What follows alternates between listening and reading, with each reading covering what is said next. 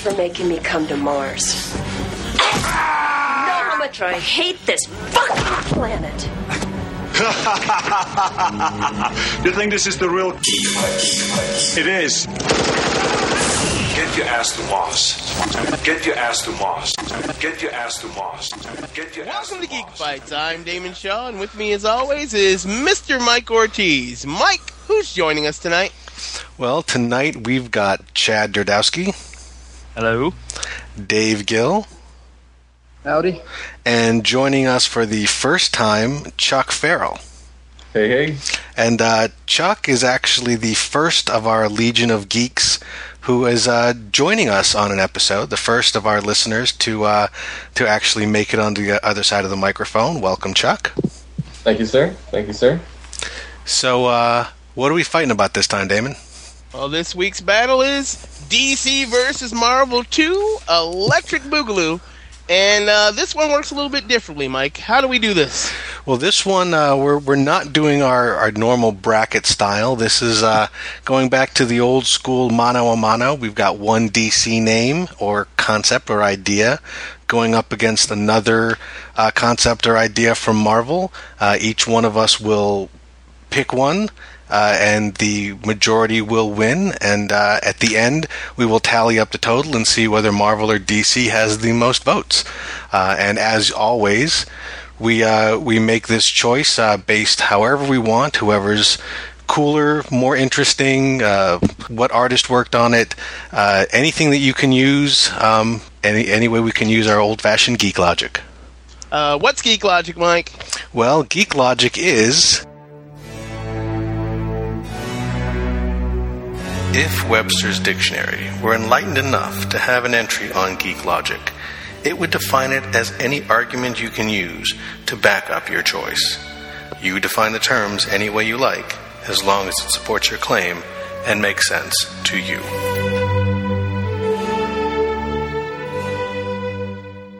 So, as always, that's geek logic. All right. Well, let's start our fights. Here we go. Jumping right into the beginning uh, with DC merchandise versus Marvel merchandise. And uh, as much as I like Marvel merchandise, I look around my room and I see way, way more DC merchandise. So I'm going to have to give a point to DC. Mike?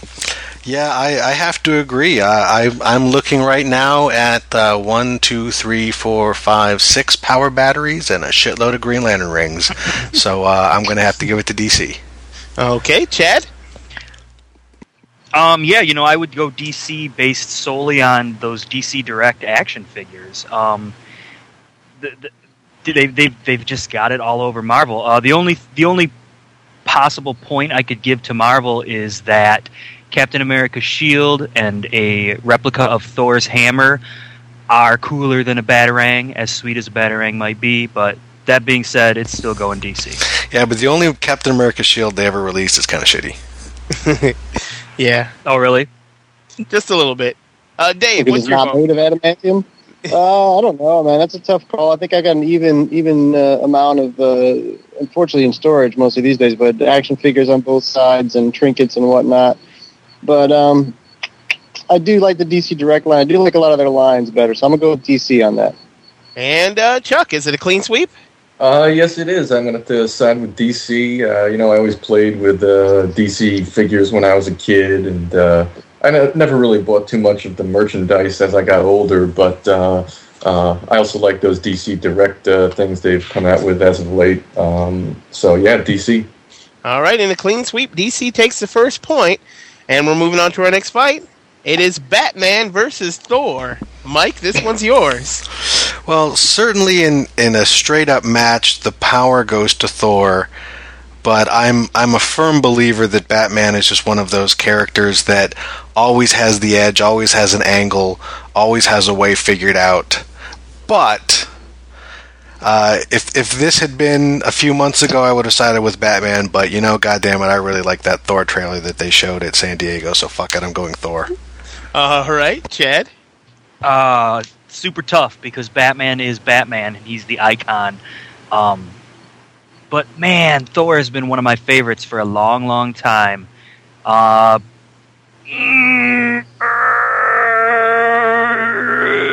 Uh, you know, I, I, fuck it, Thor. Fuck it. Fuck it. All Thor. right. Thor gets a point. Dave?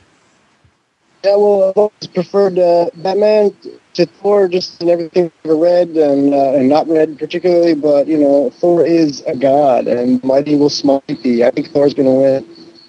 All right, another point for Thor. Chuck?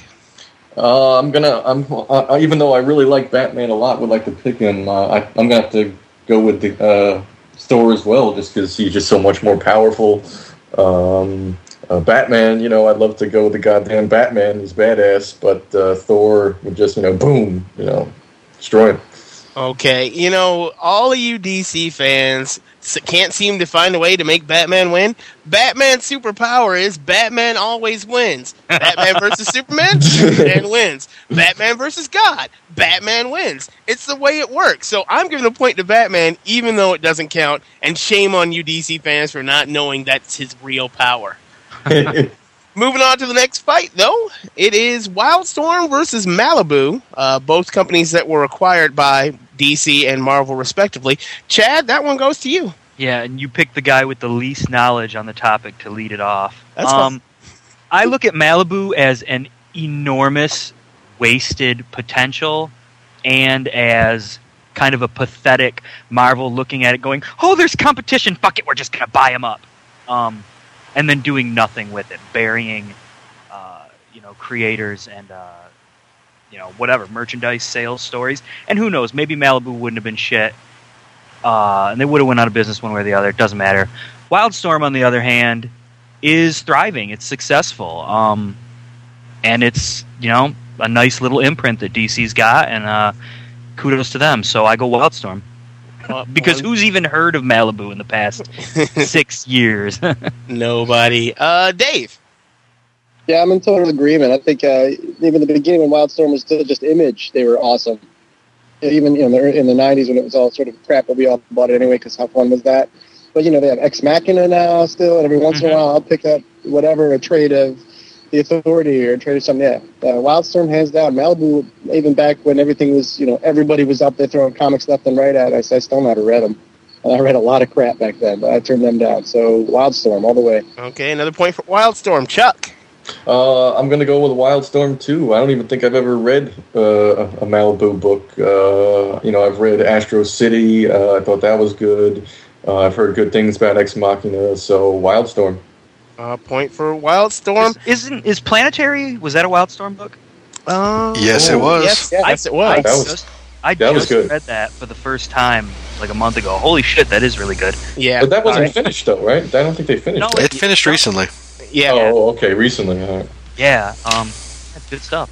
Okay. Uh, you know, I would I would almost give it to Wildstorm because of Planetary, the Authority, and all that good stuff. But what about Prime? yeah, nobody remembers Prime. But what I about remember Prime. I remember Prime. I, I know, I know, but the people that are listening don't know what we're talking about. But uh, Men in Black, I'm almost positive Men in Black comes from Malibu, and That that was Malibu. and that was a great, great movie series. So, and they're talking about making a third one. that was a great movie. Both of them, It's not I a like great both of them. I like It them was a both. great comic. I'm gonna go. I'm gonna give my point to Malibu. Mike. Yeah, you know they Malibu may have had Prime, but uh, you forget that uh, Wildstorm had Promethea and Tom Strong, and you know Alan Moore and Warren Ellis and Mark Millar. And, and like someone said, I, I, I read a Malibu book over the week or a, uh, a Wildstorm book over the weekend. And uh, when was the last time a Malibu book came out? So Wildstorm.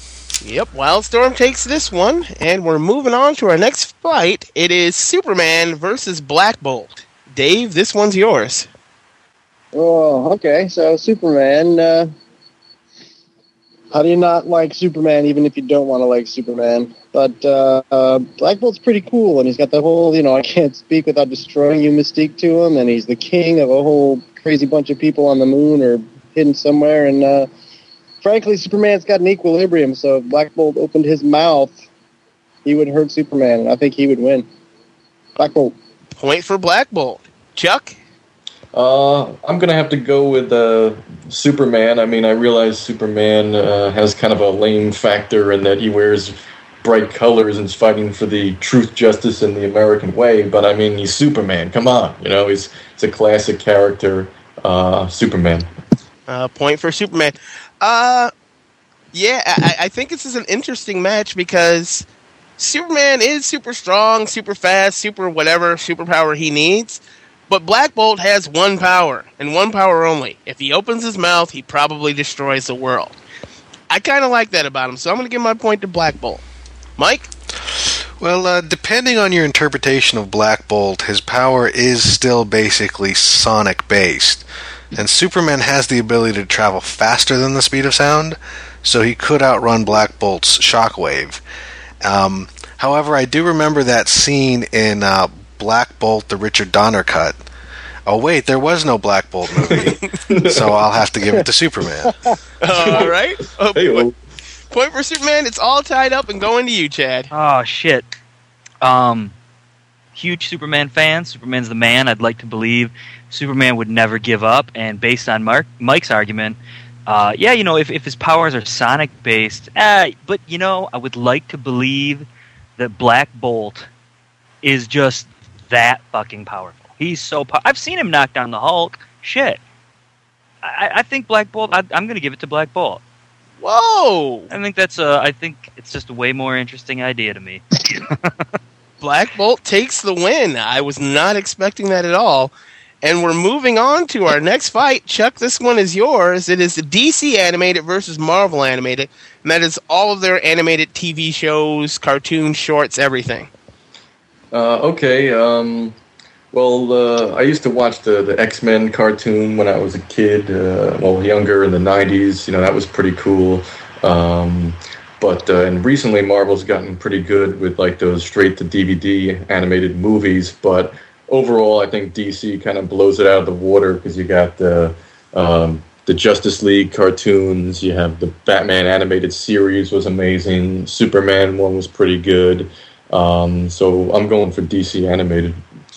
Uh, yeah. Even though Mar- I, I love Marvel, Marvel, I'm a Marvel zombie somewhat.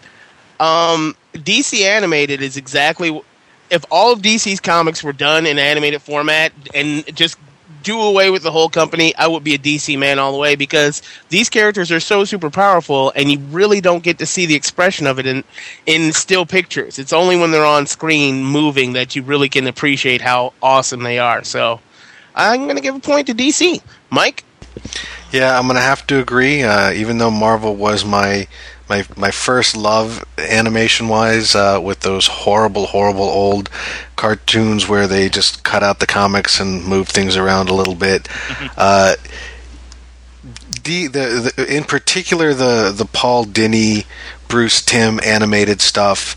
Uh, that alone is is better, really, than than any Marvel or DC movie ever made. That stuff is actually, I think, it's better than the DC universe. That's that that to me is the best expression of those characters. So I have to give it to DC. All right, another point for DC. Chad. Yeah, I will second that. I mean, those movies, DC, whether it's been uh, weekly or daily TV series, cartoon series, or their direct to DVD movies, they're just hitting it out of the park all the time. And uh, Marvel's had some good stuff, but nothing, you know. My love for Spider-Man and Amazing Friends can't win this round. you know, it's it's it, no contest. All right, Dave. Yeah, they the Marvel, you know, the the '90s stuff, the X Men and, and Spider Man were, were really amazing. Like adapting years and years worth of, of plot lines into into half an hour bits with different characters, you know, performing the things. They were great. Marvel had uh, much better when you go back to the stuff Mike was talking about. Much better theme songs. I think Marvel wins on theme songs by far. They're so catchy and they're lyrical and whatnot. But honestly, I just watched the uh, the end of uh, Justice League Unlimited uh, season one today, and I was just I was blown away again. I was like, my God, there was so much intricate plotting and character development and subterfuge. It was genius. On top of all their you know their direct to DVD stuff. So DC all the way, man. They Uh, totally win. All right, another point for DC, and we're moving on to our next fight, which is Etrigan the Demon versus Wolverine. And uh, I like Wolverine a lot. But I kind of like the rhyming demon a little bit more. Plus, he's kind of from hell, so I'm going to go with Etrigan. Mike? Yeah, you know, I've I've never been a fan of Wolverine, and uh, I, I might have, have leaned that way prior to that last horrible Wolverine movie, but the Etrigan Etrigan was created by Jack Kirby, so that alone will, will make him the winner in my book. Uh, Chad? Yeah, you know, I've uh, I'm I've been pretty anti Wolverine for some time, but uh, kind of on a Wolverine kick lately for some reason. Uh, like Jason Aaron, uh, his work on the Weapon X comic has been cool. Um, and yeah, Etrigan's. I mean, it's Kirby, and he's cool, and he's a demon, but uh, I don't know. My heart says Wolverine tonight. Wolverine. Ask me tomorrow, and I might change my mind. But All right. Dave? Yeah, I've always uh, always enjoyed the Etrigan stuff, but the rhyming, depending on who was writing him, you know, uh, obviously you can make it more interesting and less interesting. And I'm not real big in the supernatural stuff. Uh, and Wolverine is what he is. So I think if you put the two of them in a room, I honestly think Wolverine might come out on top, just because Etrigan could blow his crazy hell flame on him, but he would just burn off his skin and grow it back and just keep slicing until he until he gets Etrigan. So I'm gonna go Wolverine. All right, Wolverine. It's all tied up. Going to you, Chuck. Who do you have? Okay, uh, well, I, I used to be a huge uh, fan of Wolverine, but it's just gotten to a point where I feel like um, it kind of went overboard, you know, like uh, uh, too much Wolverine. I'm just kind of sick of him. Uh, Etrigan, you know, you got the, again, Jack Kirby, uh, always creates cool characters. Um, and I, I could be wrong, but I think he even has some kind of like mind type powers, uh, which he might be able to kind of uh, use to defeat Wolverine. So I'm going with uh, Etrigan. All right. Etrigan wins. And we're moving on to our next fight. Mike, this one is yours. It is Lobo versus the Hulk. Well, uh, when I said just a second ago that I really never cared for Wolverine, Lobo embodies everything I hate about Wolverine and a whole lot more. And uh, I I love the Hulk as as as a kid that uh, that TV show with Lou Ferrigno was was awesome. I mean that really was one of my favorite shows. And Peter David's run on the Hulk to me still stands as one of the best comic book runs ever. So I'm giving it to the Hulk. All right, a point for the Hulk. Chad. the Hulk. Nothing no more needs to be said. Yeah, just you know, Yeah. uh, Lobo's great for what he is, whatever. But that fucking Hulk. you don't like the main man. That's fine. Dave? Yeah, and I, I give a lot of respect to Keith Giffen for you know loboing it up like a crazy person, and I've enjoyed him when he was in the uh, Giffen DeMatteis run of the Justice League and all that stuff. But I really never liked Lobo. I'm with Mike. He's just embodies everything I dislike about comic books at times. So I'm going to go with the Hulk. Another vote for the Hulk. Chuck. Um, you know, uh, a lot of people don't realize Lobo was actually created as like a like a parody character to kind of make fun of like a Punisher, Wolverine-ish type character, and um, uh, the guy who created him, I think, even was very surprised that he became very popular. It was almost kind of like he was kind of supposed to be like a mocking stereotype of who became popular, whereas the Hulk, uh, I feel like, has just always been, you know, just you know, just almost unapproachable power you know, power wise, and I just always loved him a lot. So uh, I'm siding with the Hulk. Another vote for the Hulk. And uh, he- the Hulk has already won, so I'm going to throw a vote to the main man. I liked Lobo, you bastages.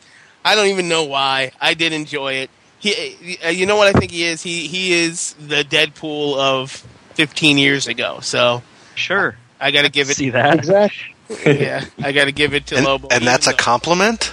It's a huge no, no, no. Chuck, is- Chuck is totally right. I mean, Lobo is a parody. He's supposed to be over the top. It's the problem is, is that it seems like not all the writers understand that. You know? like when Giffen laid it down, it's kind of a different animal than what it became. It seems. The dude has space dolphins. Fuck him. And we're moving on to our next fight. Chad, this one is yours. It is a Green Lantern Power Ring versus Thor's Hammer. Hmm. Let me weigh that battle in my mind. Um, just one Green Lantern? It's it's the Power Ring. Which one would you rather deep- have? Which one is more powerful? It's up to you. Yeah, um, I think in the long run, I'd rather have a ring. I mean, because I think I could. I mean, being the god of thunder would be sweet, but it seems like there's a lot more that you could do with that ring, and just I don't know. Seems like it could take you on different trips. So uh, I'm gonna go with the ring. I don't know which one's more powerful, but I think the ring would be cooler. Okay, Dave. Well, I'm probably not worthy of wielding Thor's hammer, so I'm going to go with the ring. All right, Chuck. Um, well, I think if you, they kind of went head to head, someone with a power ring and some, you know, someone with Thor's hammer, Thor's hammer would probably be more powerful. But um, first of all, I just really love everything involving Green Lantern, and uh, second of all, I feel like you can communicate with other Green Lanterns. You can have backup, um, fly, go all over the place with it. So, uh, power ring. Uh, vote for the Power Ring. Um, I want to vote for the Power Ring because it is ridiculously powerful. It's probably the most powerful weapon in the DC universe, and it's never used as such. And it's kind of why I don't like it. Is because it's never used to its full potential because it's ridiculously powerful. The only limit to that ring is the willpower of the wielder. So uh, that that to me, but Thor's hammer, it's fucking Thor, the god of thunder. That shit is awesome. And I am worthy to wield the hammer of Thor, so I am going to take Thor's hammer. Mike? Well, uh, I am certainly not worthy to wield the hammer, and uh, to wield the ring, you have to be without fear, and uh, I'm I'm filled with fear. uh, so, in in that sense, they're both useless artifacts to me. But uh, I do have uh, it. I just counted forty Green Lantern rings, so I'll I'll have to go with Green Lantern. All right, the Power Ring wins, and we're moving on to our next fight. Uh, Dave, this one is for you. it is Catwoman versus Black Cat. Oh, that wow, that's a tough one. Damn. Let's see. Uh, well, depending on the, the, I don't even know what the current history is of the characters. Uh, I'm gonna go with what I think it is. Uh, Catwoman was, you know, tipped in the streets, turned prostitute, turned awesome jewel thief, turned, uh, you know, uh, love interest for Batman, um, and the Black Cat like had to go to the Kingpin to get some bad luck powers to impress Spider-Man, but she only dug Spider-Man, not Peter Parker, and she was psychotic and stalking him. So I think Catwoman wins. All Because right. you know what, they're both hot as hell, but I would totally avoid Felicia Hardy. All right, one point for Catwoman. Chuck, who do you have? Um, I'm gonna have to go with Catwoman. I mean, both of them are very good, kind of like sexy female villains. But uh, again, Catwoman, you know, just part of the whole Batman, you know, uh, universe, which is great. And um, I even remember, you know, when I was a kid watching that horrible Adam West Batman show. Uh, uh, you know, noticing Julie Newmar as Catwoman. That's like when I was a kid when I first started noticing, hey, you know, that woman's pretty good looking. You know, so I got uh, got some some good stuff connected with Catwoman there. So a point for Catwoman, and uh, you know, I, I, I would I would vote for Catwoman if it wasn't for one thing, the damn movie. That movie's so fucking horrible, and I know it's not technically Come Catwoman, on. But but it is Catwoman, and uh, as hot as Halle Berry is in that movie, and she is ridiculously hot, uh, I'm I'm going to discount Catwoman altogether. Plus, Black Cat will fuck you if you're wearing a mask. That's it. That's all it takes. You kind of have to be a hero-ish, but she'll fuck you. Catwoman won't fuck you. She uh, why? She has no need to. She wants to steal jewels. Black Cat, like you said, is kind of crazy, and I like that. So my vote goes to Black Cat. Mike. Um, hold on, I'm I'm still picturing them fighting. Um, yeah, still picturing. You know, th- this may take a while, so I'll I'll just go Black Cat, so someone else has to choose. all right, it's all tied up and going to you, Chad. Who do you have? Damon, here's the thing. You're absolutely right. The black cat probably will fuck you because you have a mask, and Catwoman won't. But your reasoning is wrong. She's. It's not because she's out, you know, robbing jewels or getting diamonds.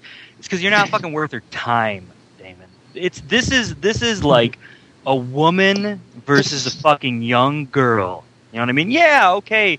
She's crazy. That's the cool thing. She'll, you know, oh, you got the costume. I don't care about Peter. I want the spider. That's cool. That's awesome. But Catwoman is fucking like, she's far too much for any of us.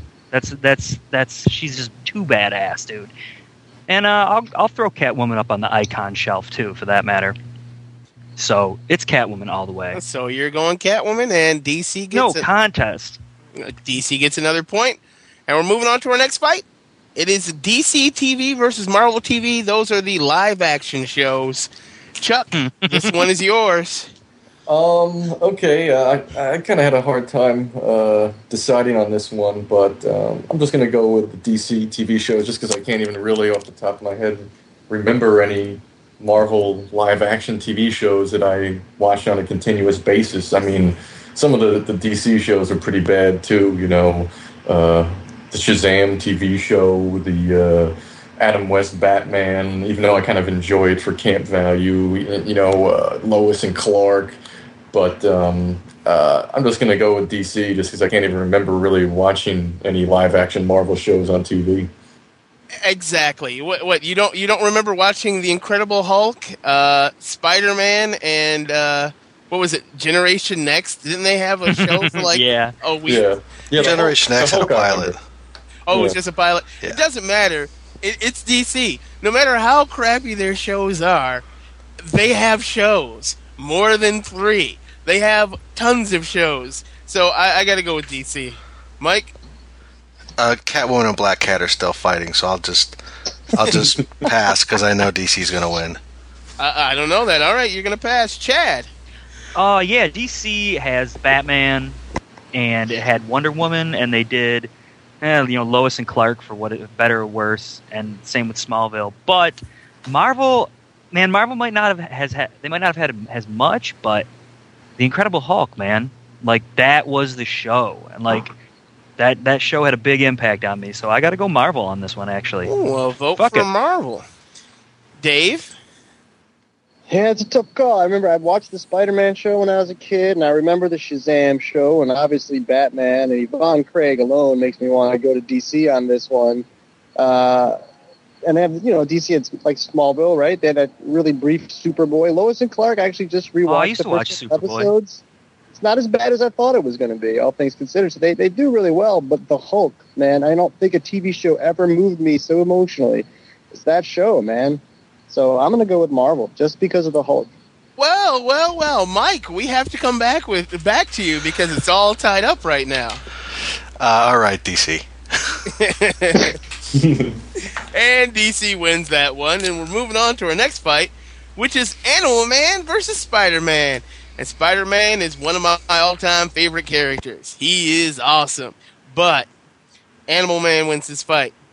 He ha- his powers in the right in the hands of the right writer, which would be Grant Morrison, are ridiculous. He can do anything.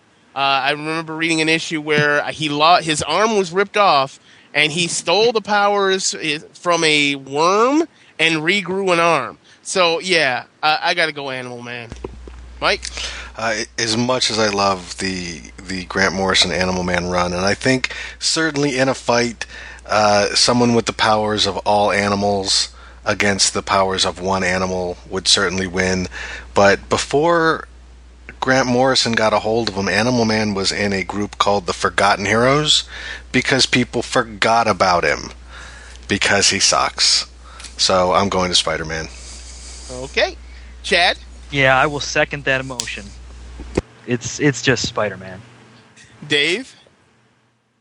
I like that. I like that you pair these two up just because they're both like you know normal Joes. You know, obviously Peter Parker, someone that we can all empathize with, and Animal Man. He was, uh, you know, when Grant Morrison was writing him anyway, he was a married man with kids, and so they, you know, they're two superheroes that you can really, you can really appreciate. But uh, powers, yeah, Animal Man would win, but I freaking love Spider Man, so I'm giving it to Spidey.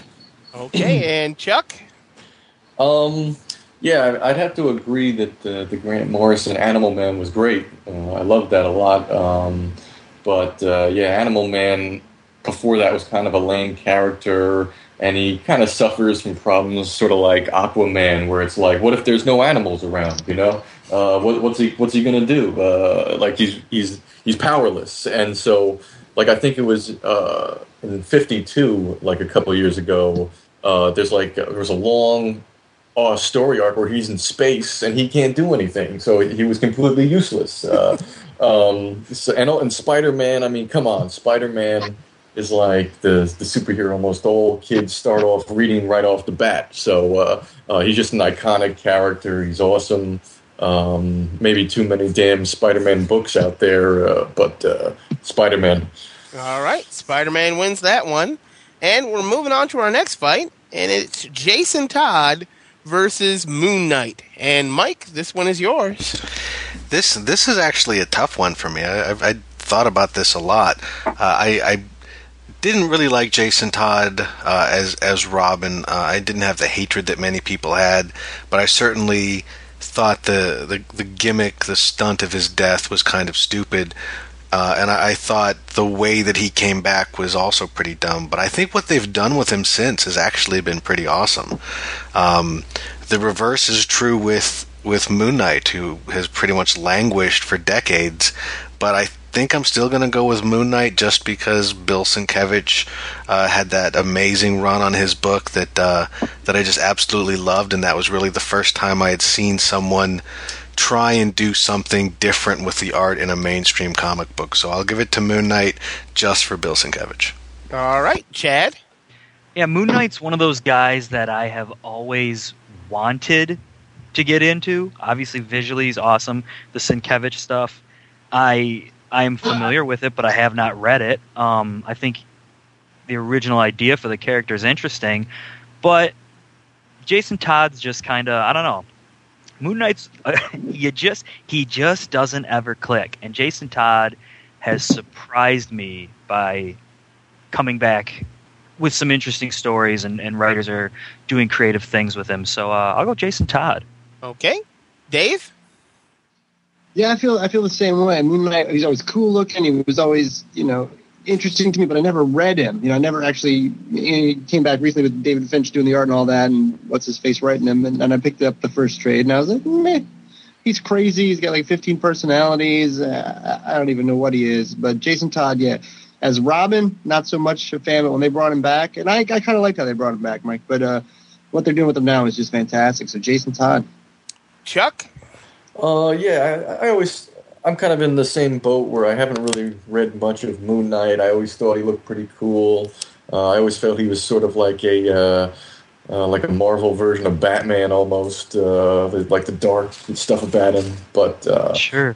Uh, but Jason Todd, um, again, not fan of him as Robin. Had kind of mixed feelings about him coming back to life with the whole Red Hood thing. But um, yeah, I'm going to side with Jason Todd just because it's in the whole Batman uh, uh, mythos, and uh, some aspects of him are, kind of cool. Uh, okay, so vote for Jason Todd, and uh, I as well have never read Moon Knight. So this really should tell you how it's going to go because nobody reads Moon Knight because he's Moon Knight. I've read like three issues. Am I the only one that's that actually read the old Moon Knight book? Yes, you are. I'm so old. You are. Yeah, And I'm also the It- only it- one on the panel that liked Robin. I like Jason Todd Robin. I like the way he went out. I like the way he came back. I like it all. Jason Todd wins. DC gets a point, and we're moving on to the DC Universe gods versus the Marvel gods. And Chad, that one's yours. Yeah, the DC gods, um, to me, always feel like background characters in a Wonder Woman story. They're never really, you know, they're they're not uh, participating in the DC universe all the time. They're just kind of whatever. They show up now and again when a mythological character is needed. But in Marvel, the gods are very much a part of the universe. I mean, you see, there was a Tales of Asgard book. You know, you know the the Warriors three and Odin, and even Hercules is like a, a you know B list player. Um, the new gods notwithstanding, uh, I, I would have to say that uh, the Marvel gods have got it all over them, all over DC. So I go Marvel. All right. Dave. Yeah, notwithstanding the new gods, yeah, the, then the uh, the Marvel gods are all over the place because just Asgard alone has just been, like you said, such a pivotal part of the Marvel mythology. And DC, yeah, they got the Greeks and they got the Norse and they got the this and that every once in a while. But the, the new gods, the Kirby gods, such an incredibly rich, fantastic mythology all unto themselves. Like so they're not even taking from anybody else's idea. Like this is like created straight up, you know. So I'm giving it to DC because the new gods are phenomenal characters. Okay, Chuck.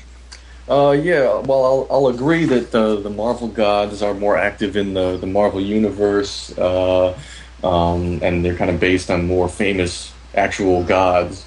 Um, I do really love like the the original, uh, you know, Fourth World uh, stuff with Kirby uh, and that whole area, and the, the reason why they don't really interact with the the DCU as much is because uh, they're in their own kind of world or, or uh, area. Uh, and I just always thought they were kind of cool, creative, kind of underutilized. I always like when Jim Starlin kind of drags them out of the the woodwork. So yeah, I'm going DC gods. DC gods. Thor, Odin, Ares, Hercules.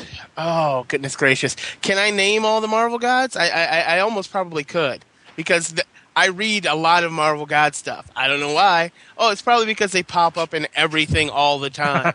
They're always there. They are a force to be reckoned with in the Marvel universe. Not to mention like Mephisto and some of the other bad guy gods that pop up from time to time. So I got to go Marvel. Mike, tiebreaker time. You know, um, I, I, I pretty much agreed with Damon uh, about the Marvel gods. Uh, I, I love the new gods. Uh, certainly, the, the, the standard DCU gods um, really just don't even hold a candle. When you factor the new gods in, uh, you know my love for Kirby uh, would would seem to put them uh, at the top. But you know my, my love for Kirby also would then be about Asgard, and, and I think his portrayal of Asgard was was just astounding.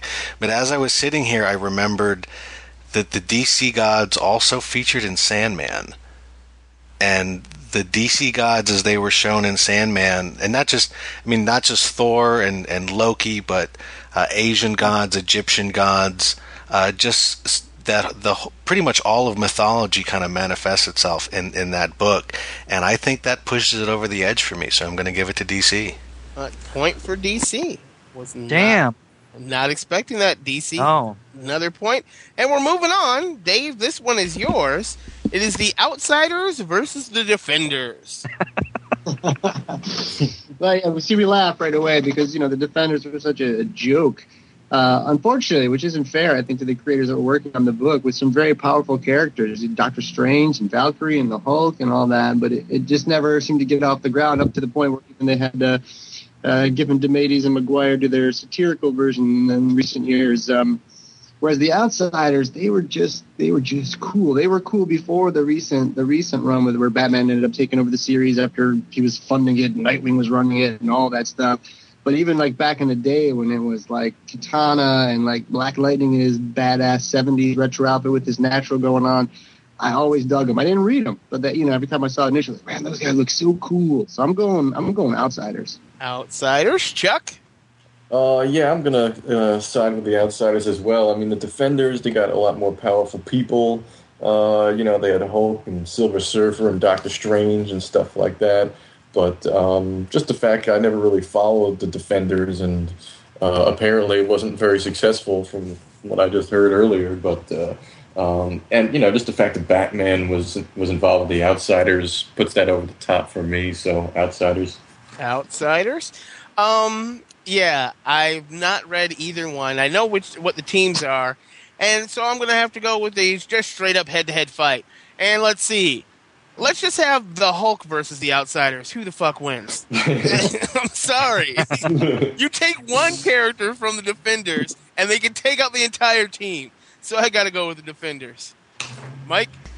Yeah, I've I've always loved the Defenders. I, I just thought that was such an, a a strange and amazing uh, combination. Um, a group that was essentially more powerful than the Avengers. I mean, it was Namor, the Hulk, Doctor Strange, the Silver Surfer. Uh, the, these were just powerhouses, but all all loners and outsiders that kind of came together in this strange kind of non-team that was was everything that the Avengers weren't, and uh, and I just I love that. I mean the the outsiders may have been called the outsiders, but the Defenders really were outsiders. So I'm going to go with them. All right, and tiebreaker time, Chad. None of you have said anything that I disagree with at all. None of you. I mean, whether it's number one, I- I've never read either, or at least never read much of either. Um, the Outsiders always had that cool factor. I mean, it was like Moon Knight when I was a kid. I didn't re- I didn't know anything about him, but boy, you wanted to, you know. Um, and the Defenders are just that goofy '70s thrown together weird ass team. Um, but I lean towards that type of thing, so uh, I like the oddballs. I'm going to go Defenders on that one. All right, defenders win, and Marvel gets a point. Moving on to our next fight, it's for you, Chuck. It is The Dark Knight Returns versus Daredevil Born Again. Uh, okay, yeah. Um, uh, you know, to, to be honest, I don't even think I've actually read uh, uh, Born Again. Um, uh, Dark, uh, Dark Knight Returns uh, is just such a classic, you know, uh, uh, run. You know, it was before Frank Miller just started completely sucking. Uh, um, I just think it's really cool. The scenario, you know, Batman's coming out of retirement. You have kind of like a Watchmen dystopian kind of uh, a vibe to it. So I'm going Dark Knight Returns. Dark Knight Returns. Uh, as much as I like Dark Knight Returns, which isn't actually that much, I do like it. It's just I don't love it. I love Daredevil Born Again. I, I can read that over and over and over again, and it, it's basically that's how Daredevil is in my mind. So when these new guys have taken over Daredevil and done what they did with him, and it was like this feels like Born Again, I loved it. So I got to go with Daredevil. Mike. Uh, the the Dark Knight is is clearly you know one of the the kind of the big guns. I mean, it's it's one of the most important comic books ever made, and I, I should pick it.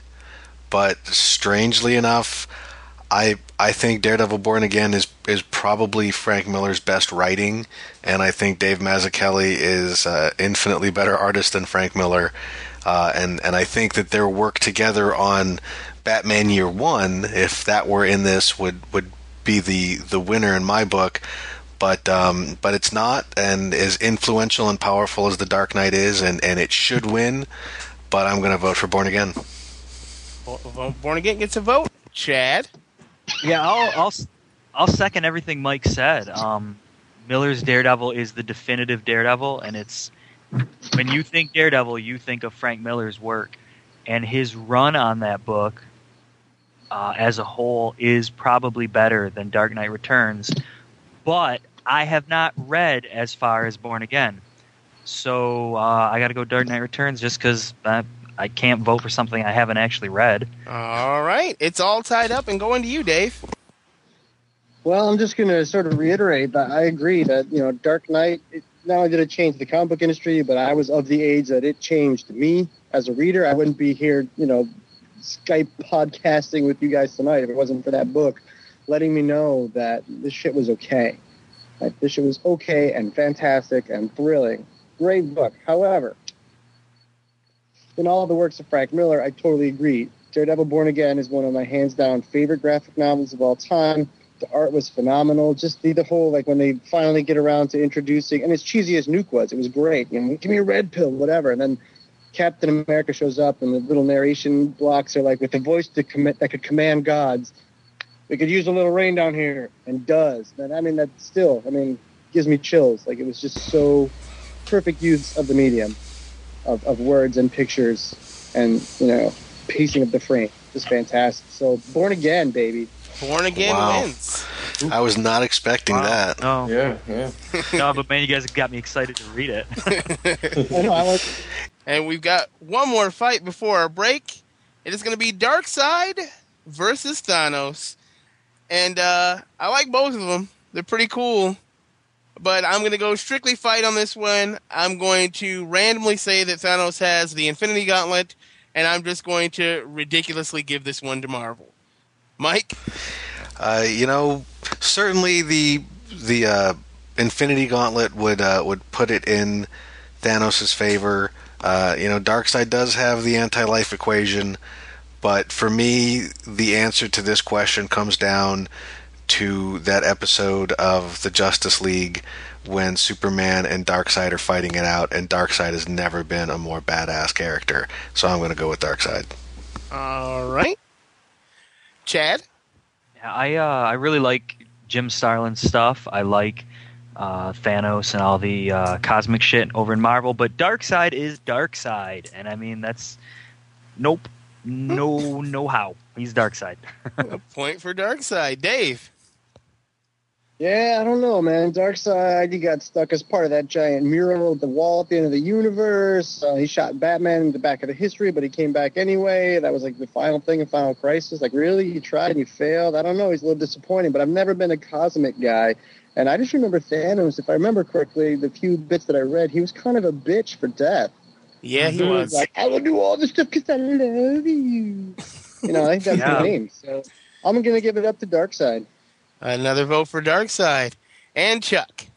Uh, yeah, I mean, uh, Thanos, I, I always thought was really cool. It's, you know, the Thanos Quest, Infinity Gauntlet. There was another Infinity related run too uh, um, that he was pretty badass in. But uh, uh, I kind of look at it kind of like uh, Starlin versus Kirby uh, uh, uh, in this case, and I kind of have to Right. side with Darkseid. You know, I really like uh, all that cosmic stuff Kirby did with the Fourth World stuff in, in DC, so I'm voting for Darkseid.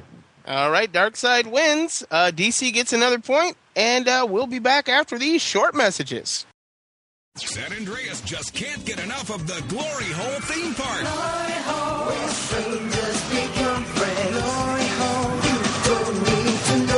It's the place for magic and adventure.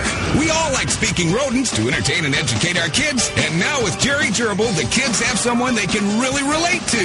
Kids, come and play. I've got puppies to show you. Yay, try speaking rodent! Go on, kids, have fun. I know it's safe. Jerry's wearing a latex bodysuit. See you later, Mom. We're off to have fun with strangers.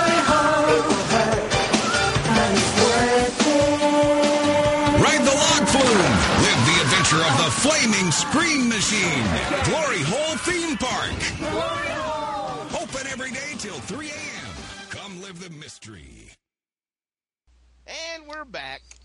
Uh, right on to our next battle. It is Who's Who in the DCU versus the official handbook of the Marvel Universe, also known as OHOTMU. Mike, what do you got?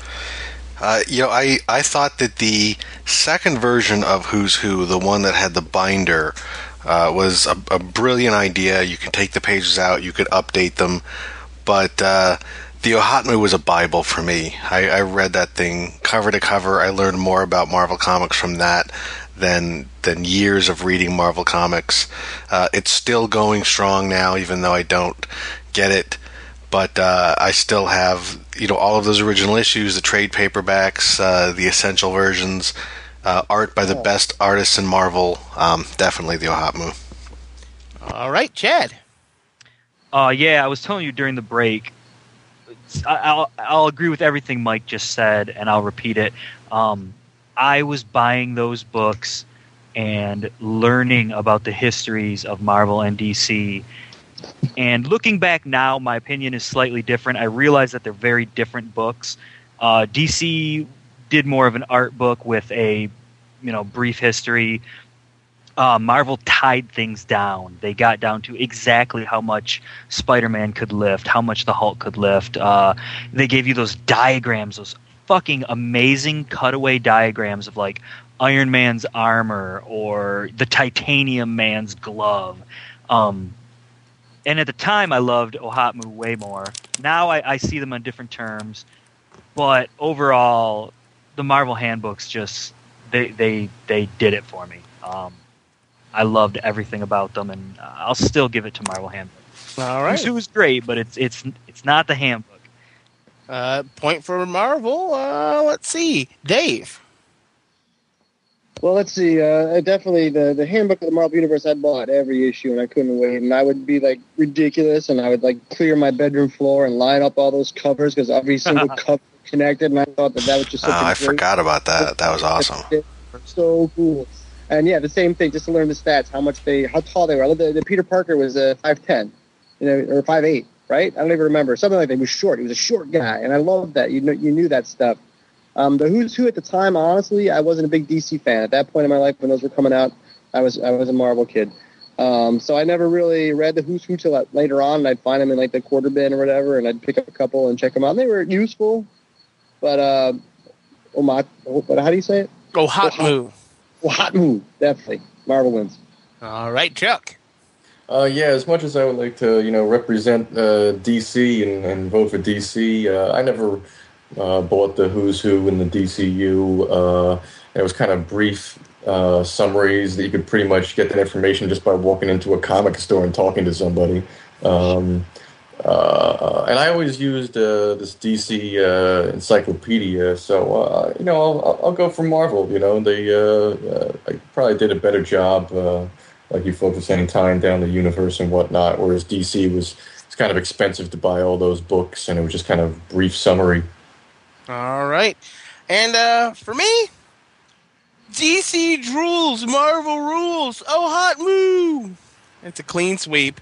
The official nice. Marvel handbook wins, and we're moving on. It is right. Bruce Wayne versus Tony Stark. Oh shit! I have no time to prepare.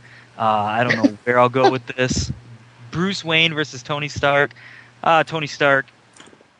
You know, here's the thing. Bruce Wayne is the character. Batman's the real man. We saw uh, Batman Begins. You know, he's he's willing to kind of sacrifice Bruce Wayne. He makes a fool of him. He's a drunken party boy. Bruce Wayne is kind of Paris Hilton.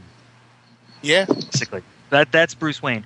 Tony Stark is very open about who he is. He's Iron Man. He is a playboy. He's smooth, and uh, the, the fucking smooth playboy thing is lame to me. It's not even that cool. As cool as it would be to be Tony Stark, man, whatever. The businessman thing, and eh, whatever. But um, it's a really tough call because Batman's a way fucking cooler character. But um, I'll go Tony Stark just because it's it's it's just a different it's a different breed, and uh, I think that's cool. I don't know, Tony Stark. Tony Stark, Dave. Whew, uh, let's see, Tony Stark. You know, he's an alcoholic. He overcame that. That's impressive. But most of the money that he's made in business has been from you know, war profiteering, not war profiteering in, in an evil way, but uh, you know, weapons development and things like that. And I, and I, you know, kind of frown on that.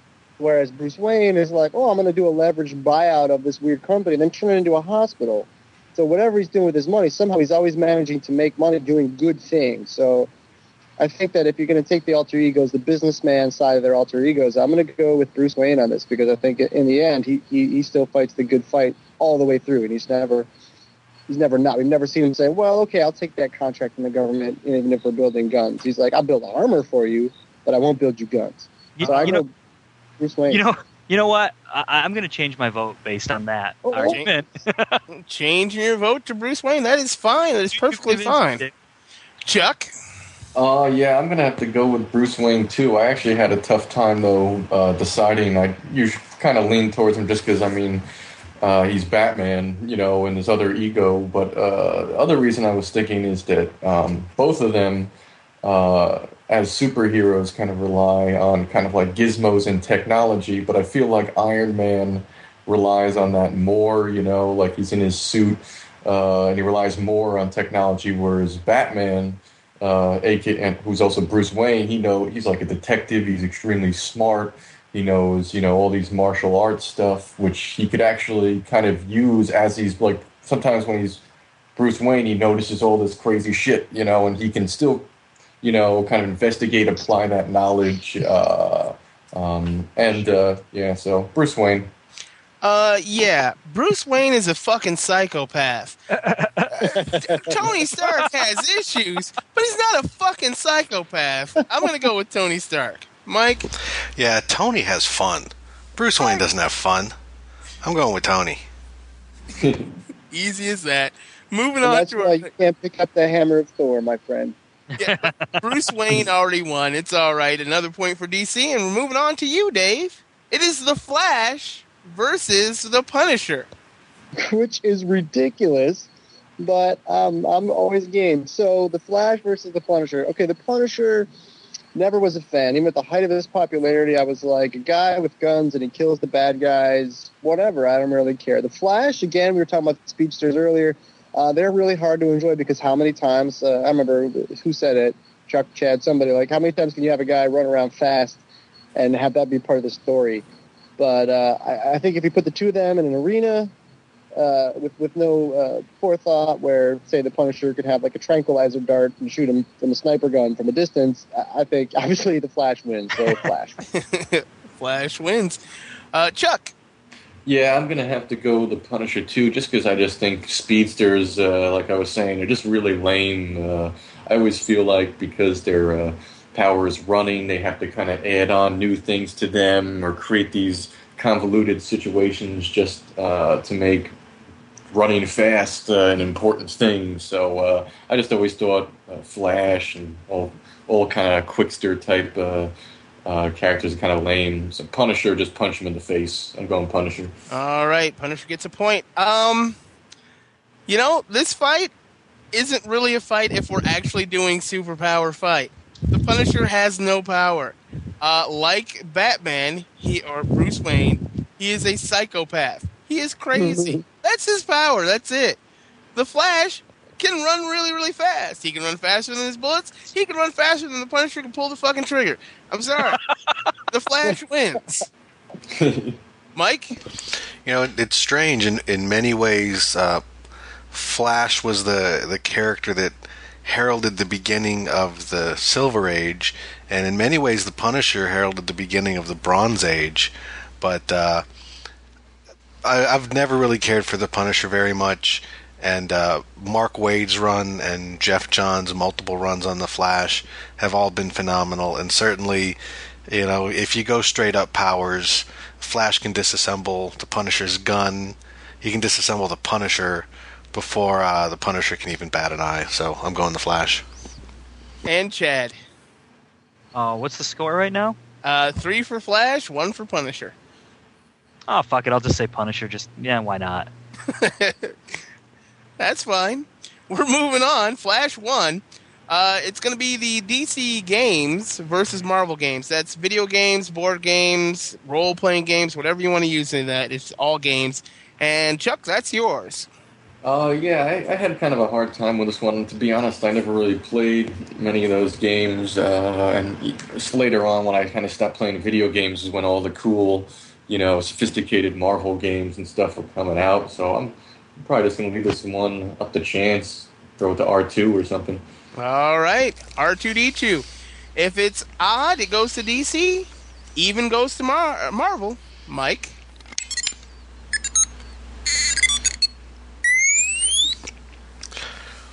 R2 says one. R2 says one. That's a point for DC. And, um, you know, Marvel games are really, really, really, really, really fun. DC's only done it right once, and that's with Batman Arkham Asylum. But Marvel, you've got a couple Hulk video games where you get to just run around New York City destroying buildings, and it's great. Uh, Spider Man video games, you get to swing around uh, New York City, just swinging around the city. I, I love it. So I got to go with Marvel games. Mike? You know, I never really played uh, video games very much at all. Um, I've, I've played the Marvel Ultimate Alliance game, and that was fun, but certainly not enough to, to sway my vote one way or the other. Uh, DC actually had, to my knowledge, the first video game. I remember Superman on the Atari 2600 way, way back years ago. And uh, the the HeroClix games are pretty much uh, identical. The Versus games are identical the DC Heroes role playing game was, uh, you know, one of the most interesting and sophisticated and complex role playing games uh, that had come out at that time. But the Marvel game was basically just fights, and that was a lot more fun. We we actually stopped even playing any of the the modules or the scenarios, and we would just kind of have our own early geek fight and randomly select characters and have them fight it out and see who won. So I'm going to go Marvel. All right, Chad. Yeah, I've played uh, both the Marvel Ultimate Alliance games. Um, those the Spider-Man games you're talking about, where you just swing through New York. Uh, Hulk, I think it was Engine of Destruction, where it's like you're just you have a huge map of New York and you're just walking around smashing shit. Um, can't think of a lot of DC games I've played off the top of my head, and I've never been uh, big into role playing.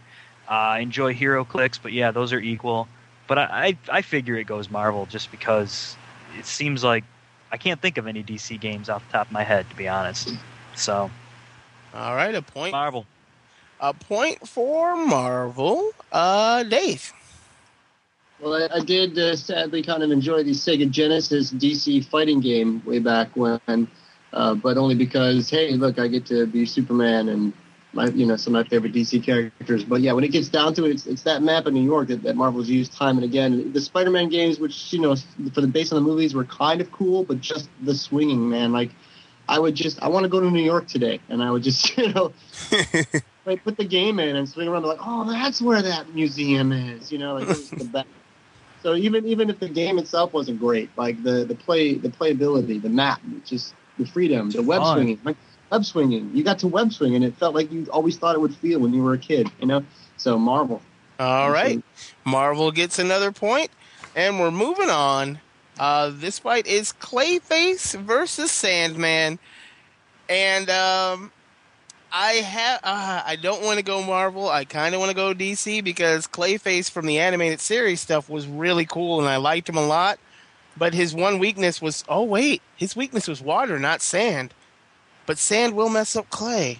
Uh, Clayface, Mike.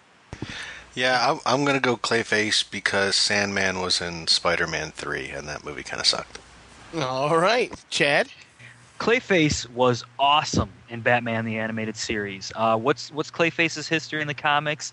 Uh, he was an old actor and he could mold his face. And then he died, and there was another one, and then there was the dude that's kind of like the dude in the cartoon that basically sucked until the cartoon came out, and he was awesome in the cartoon. Sandman is a dude with a bad haircut and a fucking green turtleneck.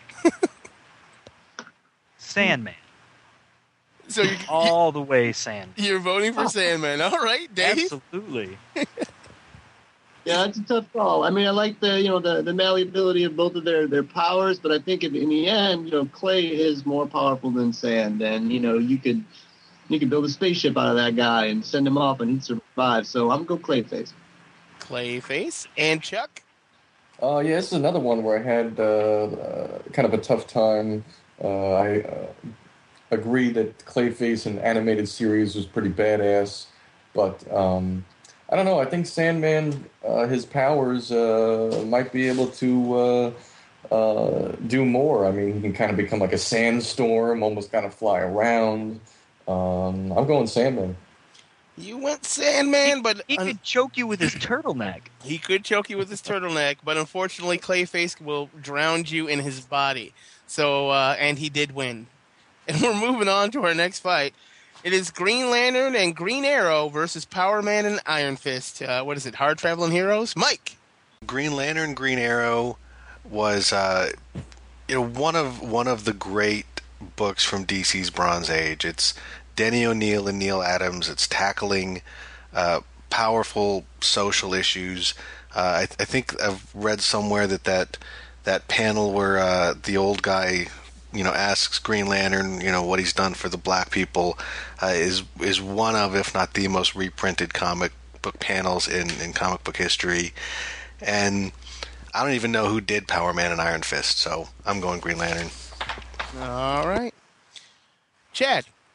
I'm up. Cool. Yep. Uh, Lantern, Green Arrow, Hard Traveling Heroes, uh, Denny O'Neil, and fucking uh, Neal Adams. Amazing, awesome. Uh, heroes tacking, tackling really relevant issues in an incredibly heavy-handed way, but still, it's an ambitious project. Um, and it's kind of quaint nowadays. It's kind of funny and and very heavy-handed, but uh, very cool.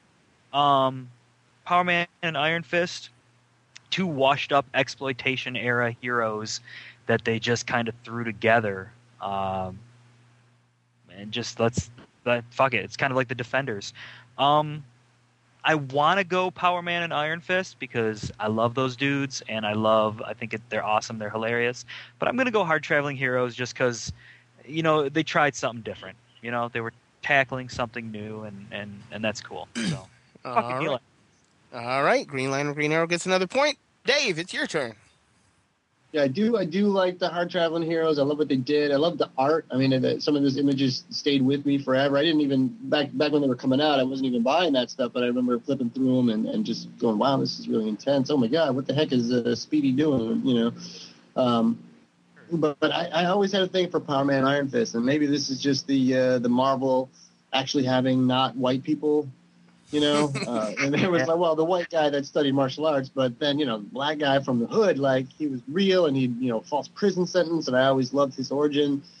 And I thought that these guys are cool, and but you know what? They got to try to make a buck. They're heroes for hire because, damn, they don't have any of these breaks. They don't have any of these privileges that the Avengers do, or the Justice League, or Oliver Queen owning however many companies he owned, and then was like, you know, crazy leftist liberal. So I'm going Power Man and Iron Fist. Power I Man, always Iron Fist.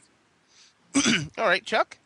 All right, yeah. I mean, to my mind, I think it's really no contest. I think Green Arrow, Green Lantern is just uh, just one of those really classic uh, runs. I mean, you think of DC Bronze Age, it's like uh, one of the first things that comes to mind. Uh, just just really classic, great uh, run. Uh, Power Man, Iron Fist. I don't even really know that. Um, you know, since doesn't have the recognizability of it uh, and everything. And plus, I mean, Green Lantern. I mean, he's just really cool. Uh, uh, so I'm going with uh, Green Arrow, Green Lantern. All right, and uh, Luke Cage. I'm sorry, they're all white people except for Luke Cage, and I gotta throw my, my my my my vote behind Power Man, and, and and a guy you could mistake for Asian because you don't really see that he's a blonde-haired, blue-eyed white guy until he takes his mask off. So Just like in Kung Fu. exactly, but Green Lantern and Green Arrow wins, and we're moving on to our next fight. It's yours, Chad. It's Amazo versus Ultron. Okay, so Amazo, he's the robot that can duplicate the powers of the Justice League. Exactly. Correct. Okay, so you got Superman, fucking Wonder Woman. That alone is is enough. It should be enough. Uh, Batman, Green Lantern, Hawkman, whatever. Um, it's the Justice League. It's the big guns, and Amazo should be the most amazing thing. No pun intended. But he always gets defeated, and Ultron always gets defeated. But Ultron is made of adamantium. Think about that. It's like oh, this guy's really bad. Yeah, he's got an adamantium skeleton. Oh, this guy's fucking cool. You know, oh, he's got this huge gun or whatever. Oh, really? Well, this is my robot that's made of fucking adamantium. he's made of it. Oh, well, it's this imaginary metal that cannot be. Nothing can defeat it. Not even Thor's hammer can crack it. And he's made of it. So, Ultron. All right. Badass. Dave?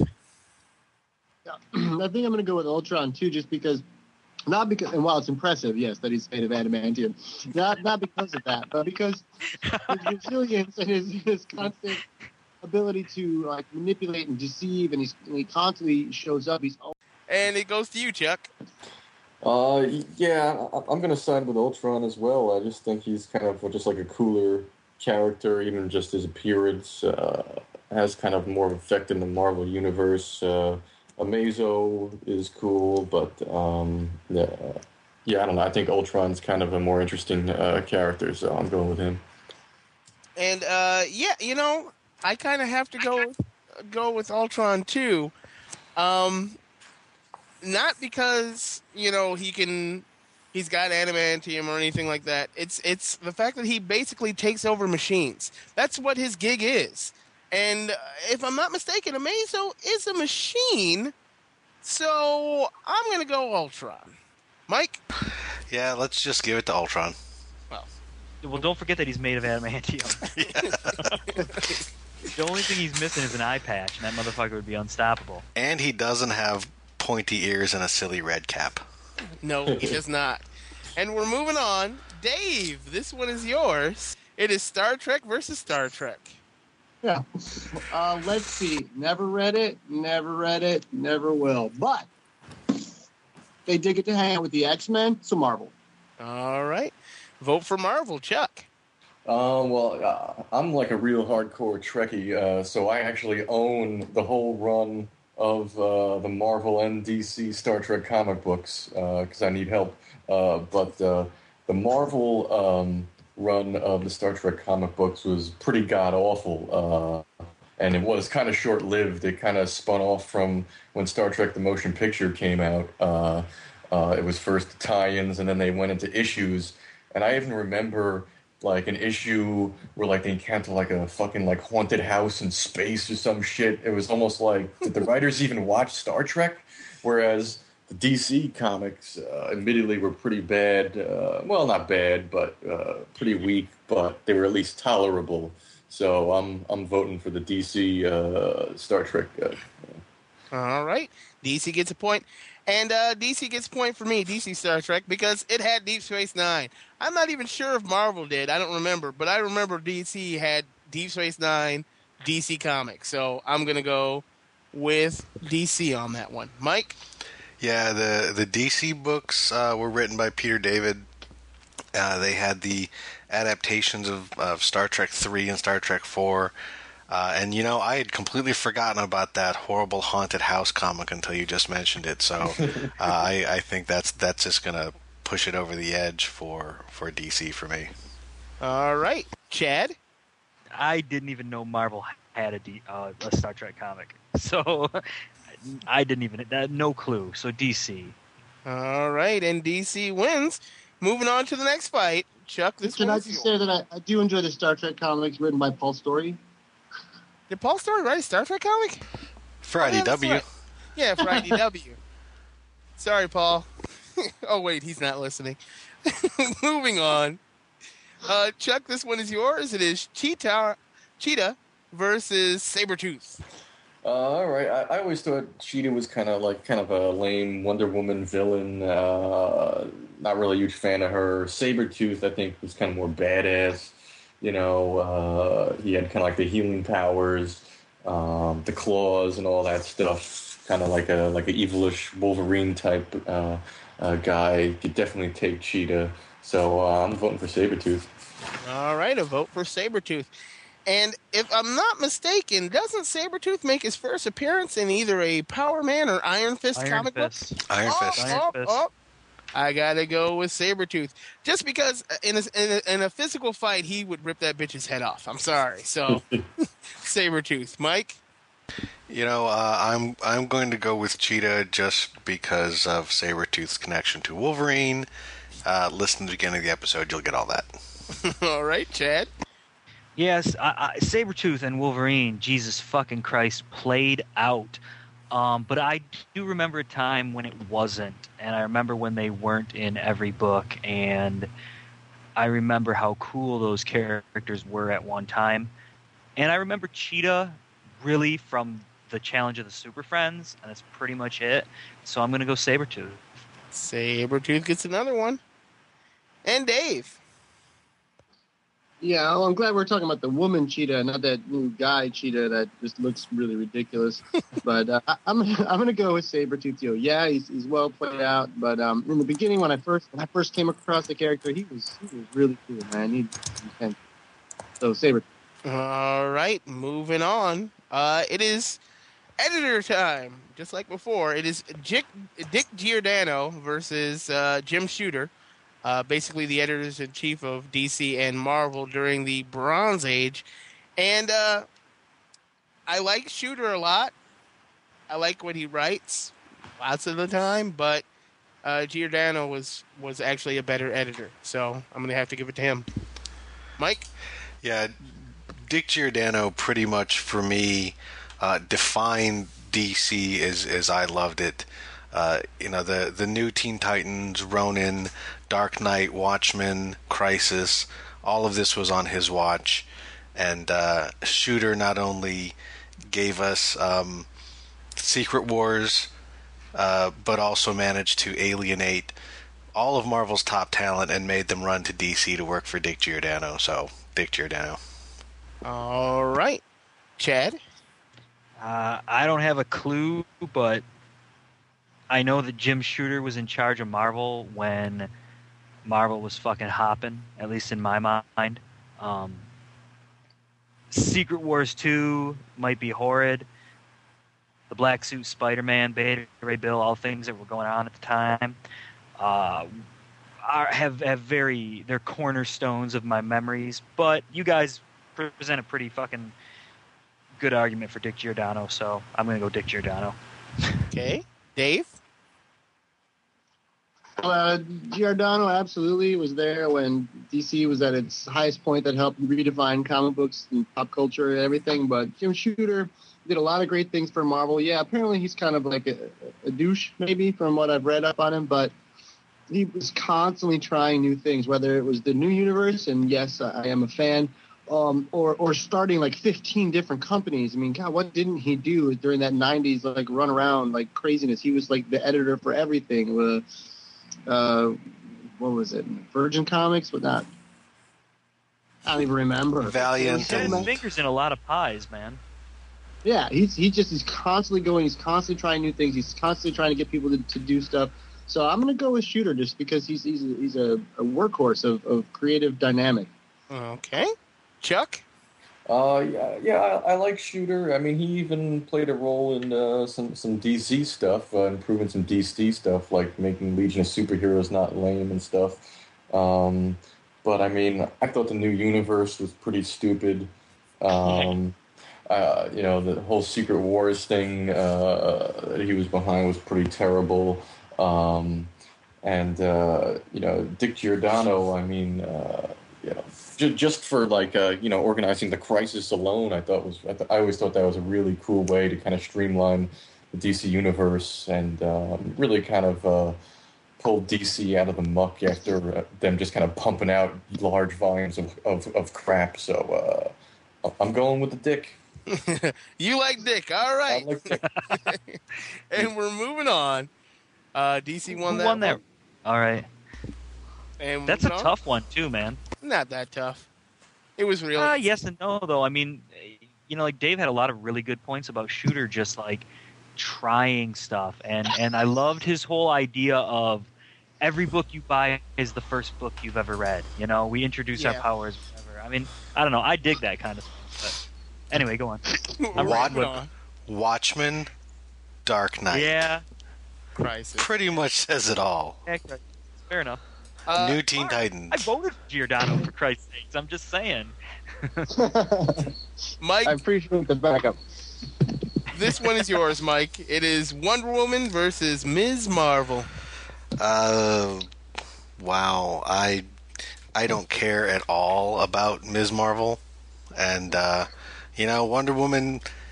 She's one of the icons. For nothing else, I'll give it to her. All right, vote for Wonder Woman. Chad. Yeah, it doesn't even seem like a contest. I mean, just it's Wonder Woman's Wonder Woman, so of course. All right, another vote for Wonder Woman. Dave. Yeah, if you throw them down in an arena, that's going to be a hell of a fight. They're both super strong. They're both super powered. She's got her ray blast. She's got her bracelets, whatever. But Wonder Woman, while you know so many writers have had trouble tackling her and presenting her the way that I've always felt she needs to be presented. I mean, she's just hands down one of the, the strongest female characters in, in any company out there. So Wonder Woman, hands down, one of my favorites. Wonder Woman. Chuck. Uh, yeah, I never really read a Wonder Woman. I wouldn't go out and buy a Wonder Woman book, but I'll tell you, I sure as hell would definitely never buy a Miss Marvel book. Uh, uh, I mean, they might have crappy people like Jodi Picoult write Wonder Woman, but it's just like other people said that uh, she's just such a classic, iconic character. And uh, I always kind of liked her in kind of like the dynamic of the Justice League, kind of you know as like the friends with Batman, Superman, and all of them. So uh, I'm go- I'm going Wonder Woman. Okay, another vote for Wonder Woman, and I will be the lone vote vote of dissension. Wonder Woman is fucking boring. And everything I've ever read her in, there's only one time I've ever been interested in Wonder Woman, and that was that Wonder Woman uh, DC animated. That's it. It's the only time. Every time I see Miss Marvel in an, an Avengers comic, Miss Marvel with other, I, I enjoy it. The fact that Miss Marvel gave Rogue her powers, technically, I, I like it. I like it a lot. So I'm going Miss Marvel, even though all you bastards went with the most boring character in all the comics, Wonder Woman. And we're moving on. it is Psycho Pirate versus Galactus. And Chad, this one is yours. It's Galactus. All right. that that's it. It's just Galactus. Okay, Dave. Yeah, I don't know. The guy that eats planets or the guy that remembered the crisis. I'm going Galactus. All right, Chuck.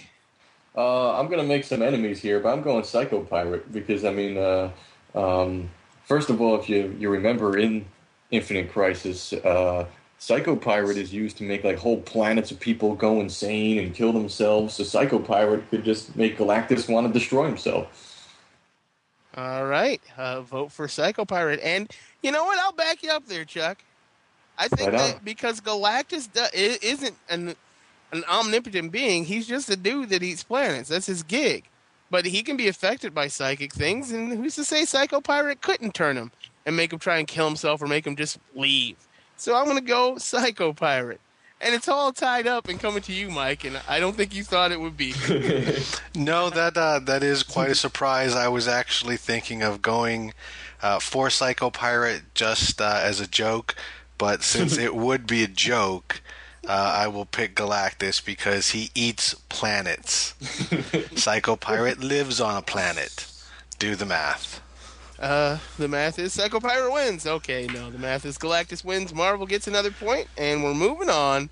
Uh, Dave, this one is yours. It is the DC Universe Bronze Age versus the Marvel Universe Bronze Age. Well, so define these, these this era. What what decades are we talking exactly here? It's the Bronze Age. What age is this? Uh, the modern age still, or is this Uh, like the future age? Or I don't the know what brightest I don't know what age? age we're in. Now. Well, you you can define it, you know, however you want, but roughly from the maybe 1970 or the early 70s to somewhere in the 80s. That's how I define it. Early 80s. All right. Well, let's go with like Secret this. Then. Wars. Here we here we go. So DC, uh, the DC Bronze Age was when they started making really good books for a mature audience. No more camp, no more kitsch. They were all about like good stories, good characters, great art, what have you. But this is, uh, you know, Marvel was still just sort of starting out, like 10 years into it. So they're like the second child, and the second child is always cooler than the older kid. No offense to anybody that's the older kid. So I'm giving it to Marvel, Marvel because they just came out swinging. Like they'd already learned from all DC's mistakes, and they just came out with it. Like here are the stories we're going to tell. These are the characters. These are their flaws. Obviously, Marvel's, Marvel's big thing. So uh, Marvel wins the Bronze Age for me. All right, Marvel gets a point. Chuck. Uh, well, I- you know, I, I got into comics reading uh, DC Bronze Age, and you know, all I gotta say is you got Watchmen, Dark Knight Returns, um, Green Lantern, Green Arrow, uh, Crisis on Infinite Earths. So, uh, um, I mean, maybe you know, Marvel uh, was able to build off that, but I feel like the DC was actually pretty cutting edge, and particularly, I think uh, the crisis, it was like they spent years just researching how to completely streamline and have a whole big tie-in. Like uh, it was pretty revolutionary. So I'm going uh, uh, DC. All right, a vote for DC. And uh, you know what?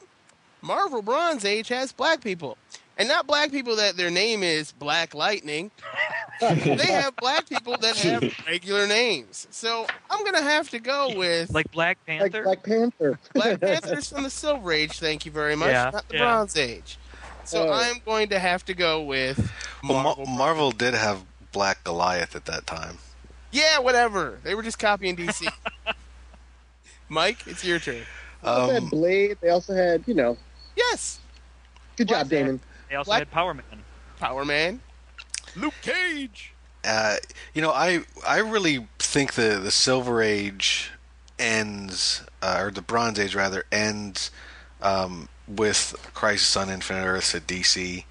So uh, most of the the great stuff that that I think of when I think of DC's peak uh, would all be uh, post Bronze Age stuff.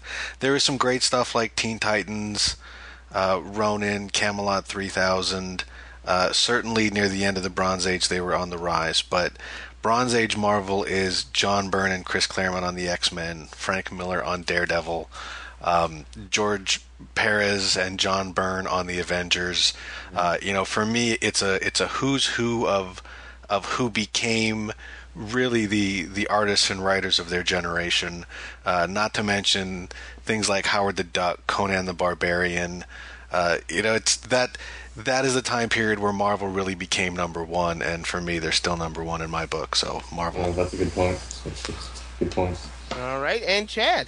Yeah, yeah. Mike gave us the history lesson right there, and I agree with that completely. Uh, that's the era of Marvel where I started, you know, getting really into comics and, and knowing who these characters were. Um, and Marvel just they were firing on all cylinders, and they had black people who didn't have names like Black something. They uh, except for Black Goliath. They had some Asians too, I believe. Oh my goodness! Had- yes, and I believe their, their Asians had the same skin coloring as the Thing, but uh, still they tried. Damn it! Yeah, but at least they weren't colored yellow. Tiger, and they had, yeah. We're all about multicultural ethnic backgrounds in Marvel. At Marvel, but not DC. And we're moving on. They even had a duck, Yeah, Even yeah, if- Marvel although he was a white duck. kicking in Bronze Age. yeah, yeah, he was a white duck, wasn't he? Yeah, he was. Goddamn white ducks. Uh, Chuck, this fight is yours. It is Raven from the Teen Titans versus Rogue. Okay, uh, I thought I I thought this was a pretty cool uh, matchup, uh, but I'm going with Rogue just because I uh, um, kind of liked her. Uh, uh, I really followed the X Men in the very early uh, '90s, um, and I really liked that, and liked her working in with it. Uh, uh, whereas uh, I can't even remember uh, any book or run where like Raven played like such a cool, prominent role that I would even you know lean in her direction. So I think Rogue is kind of a uh, a a cooler, more classic uh, character. All right, a vote for Rogue. T I T A N S.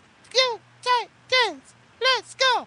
That's my Raven. That's the Raven I know. I never read Raven in the comic books. As a matter of fact, in the comic books, I'm sure she's quite boring because, well, she's a DC character and I'm a Marvel guy. Uh, Rogue, I like a lot. I, I like the aspect of you can't touch her or anything like that, and you know she'll, or if you do, she'll, you know, completely mind fuck you. But I, I got to go with Raven because she actually is much more powerful than Rogue.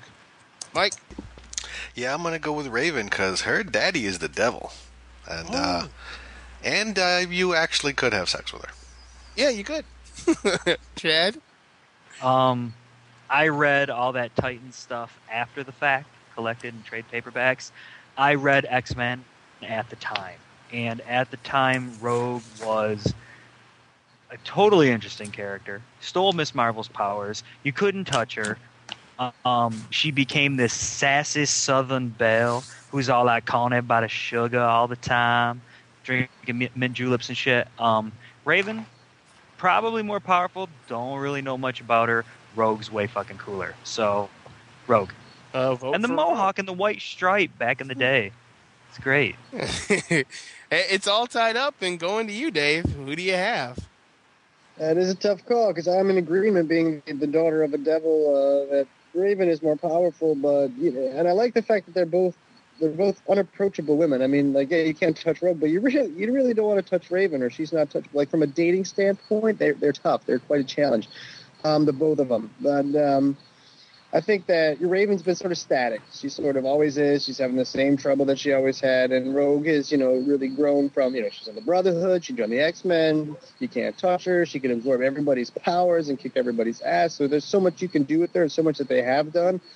Uh, I'm going to go with Rogue. I like what they're still doing with her. She's she's stay, she's got staying power. All right, Rogue wins. Yeah. Marvel gets another point, and we're at our last fight of the episode. And uh, this one goes to you, Mike. It is George Perez versus George Perez. You know, uh, the first comics I ever got into, the first artist that I, I ever got into was was Perez on the Fantastic Four and on the Avengers, and he really, in many ways, defined the look of those books. But to me, his work on Teen Titans and Crisis on Infinite Earths basically was was where I began uh, reading DC comics, and uh, he he really defined that. Uh, and and the work he's done for DC uh, lately, I think, has also been fantastic. So I will give it to the DC George Perez. All right, Chad. He said it. That's that's exactly it. I mean, when I think of Perez and and him hitting me, it was that Titan stuff. Um, And when I think of Perez, I think of his DC work. I think of Crisis and and his Marvel stuff not so much. So it has to go to the DC Perez. All right, another vote for DC Perez. Dave. I- I'm just going to just reiterate exactly that. Like when I think of Perez, I think of the Teen Titans, I think of the Crisis, and I think you know the Marvels. I think of his Avengers work and stuff, but it, it didn't uh, did not have the same emblazoning on my eyes when I looked at it. So I just think Perez is the DC guy. So DC Perez. DC Perez. Chuck.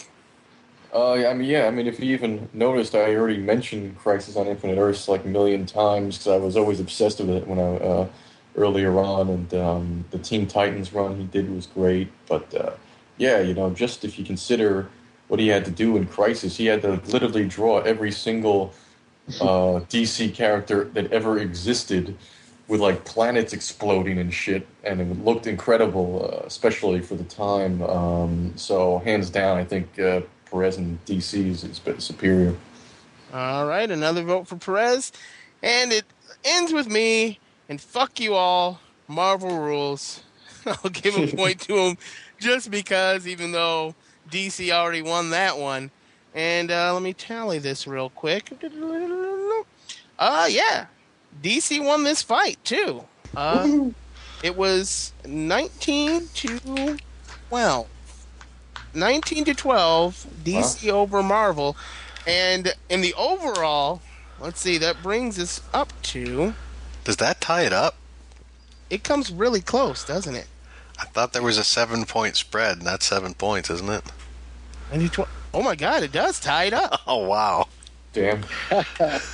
So it's all tied up overall 33 33. Nope, nope, 33 32 32. Oh my goodness, 32 32. Wow. It is all tied up. So that means we actually have to have another fight. Yep, we're going to have to go to a round three. There has to be a round three because we've tallied the votes and it's it's even, dead heat. 32 32. Wow. Uh, well, I would like to thank you for listening. I'd also like to thank our guests for joining us today. Does anybody have anything they want to plug? Hey, you can find me, Chad Derdowski, every Wednesday on www.mania.com. I have an article called Comicscape, and I talk about comics. And I do reviews. And you do reviews. Plug. Plug. Anyone else? Eh, just shout out to my fellow uh, uh, comic book nerds that have helped make me, uh, you know, knowledgeable in the area. Uh, my friend Eric helped me come up with some, some ideas for the uh, um, the battles that we talked about today. So, uh, um, yeah, good stuff. All right, Eric. Yeah. Dave, anything from you? No way, man. It's just always good talking to you guys about the same old stuff that we talked about 15 years ago. All right. I'd like to uh, thank Trekcast for letting me do trivia on there. Uh, Uber Nerd Nation for having a pretty cool uh, geek site. Uh, for all things Trek, look no further than subspacecommunique.com. Mike, do you have anything? Yeah, you can find me along with Chad Derdowski uh, every week on the Zod Complex podcast at zodcomplex.com. And uh, if you would like to reach us, you can email us at geekfights at gmail.com. You can follow us on Twitter at geekfights or become a fan on Facebook. Just look for geekfights. Damon? And uh, if you'd like to be on the panel, just like Chuck, all you have to do is contact us. All you really need is a headset and Skype to join the Legion of Geeks. Uh, our next battle is Best Fantasy Show of All Time, which we still need a little bit of help with. And uh, after that, it's going to be Heroes, right, Mike?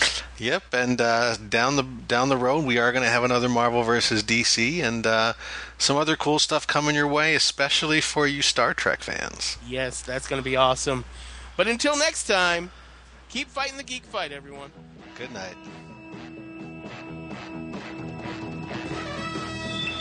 In the great hall of the Justice League, there are assembled the world's four greatest heroes, created from the cosmic legends of the universe. Superman. Wonder Woman. Batman.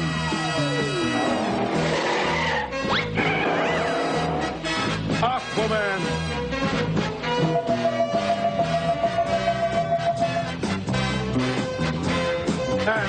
Those three junior super friends, Wendy, Marvin, and Wonder Dog.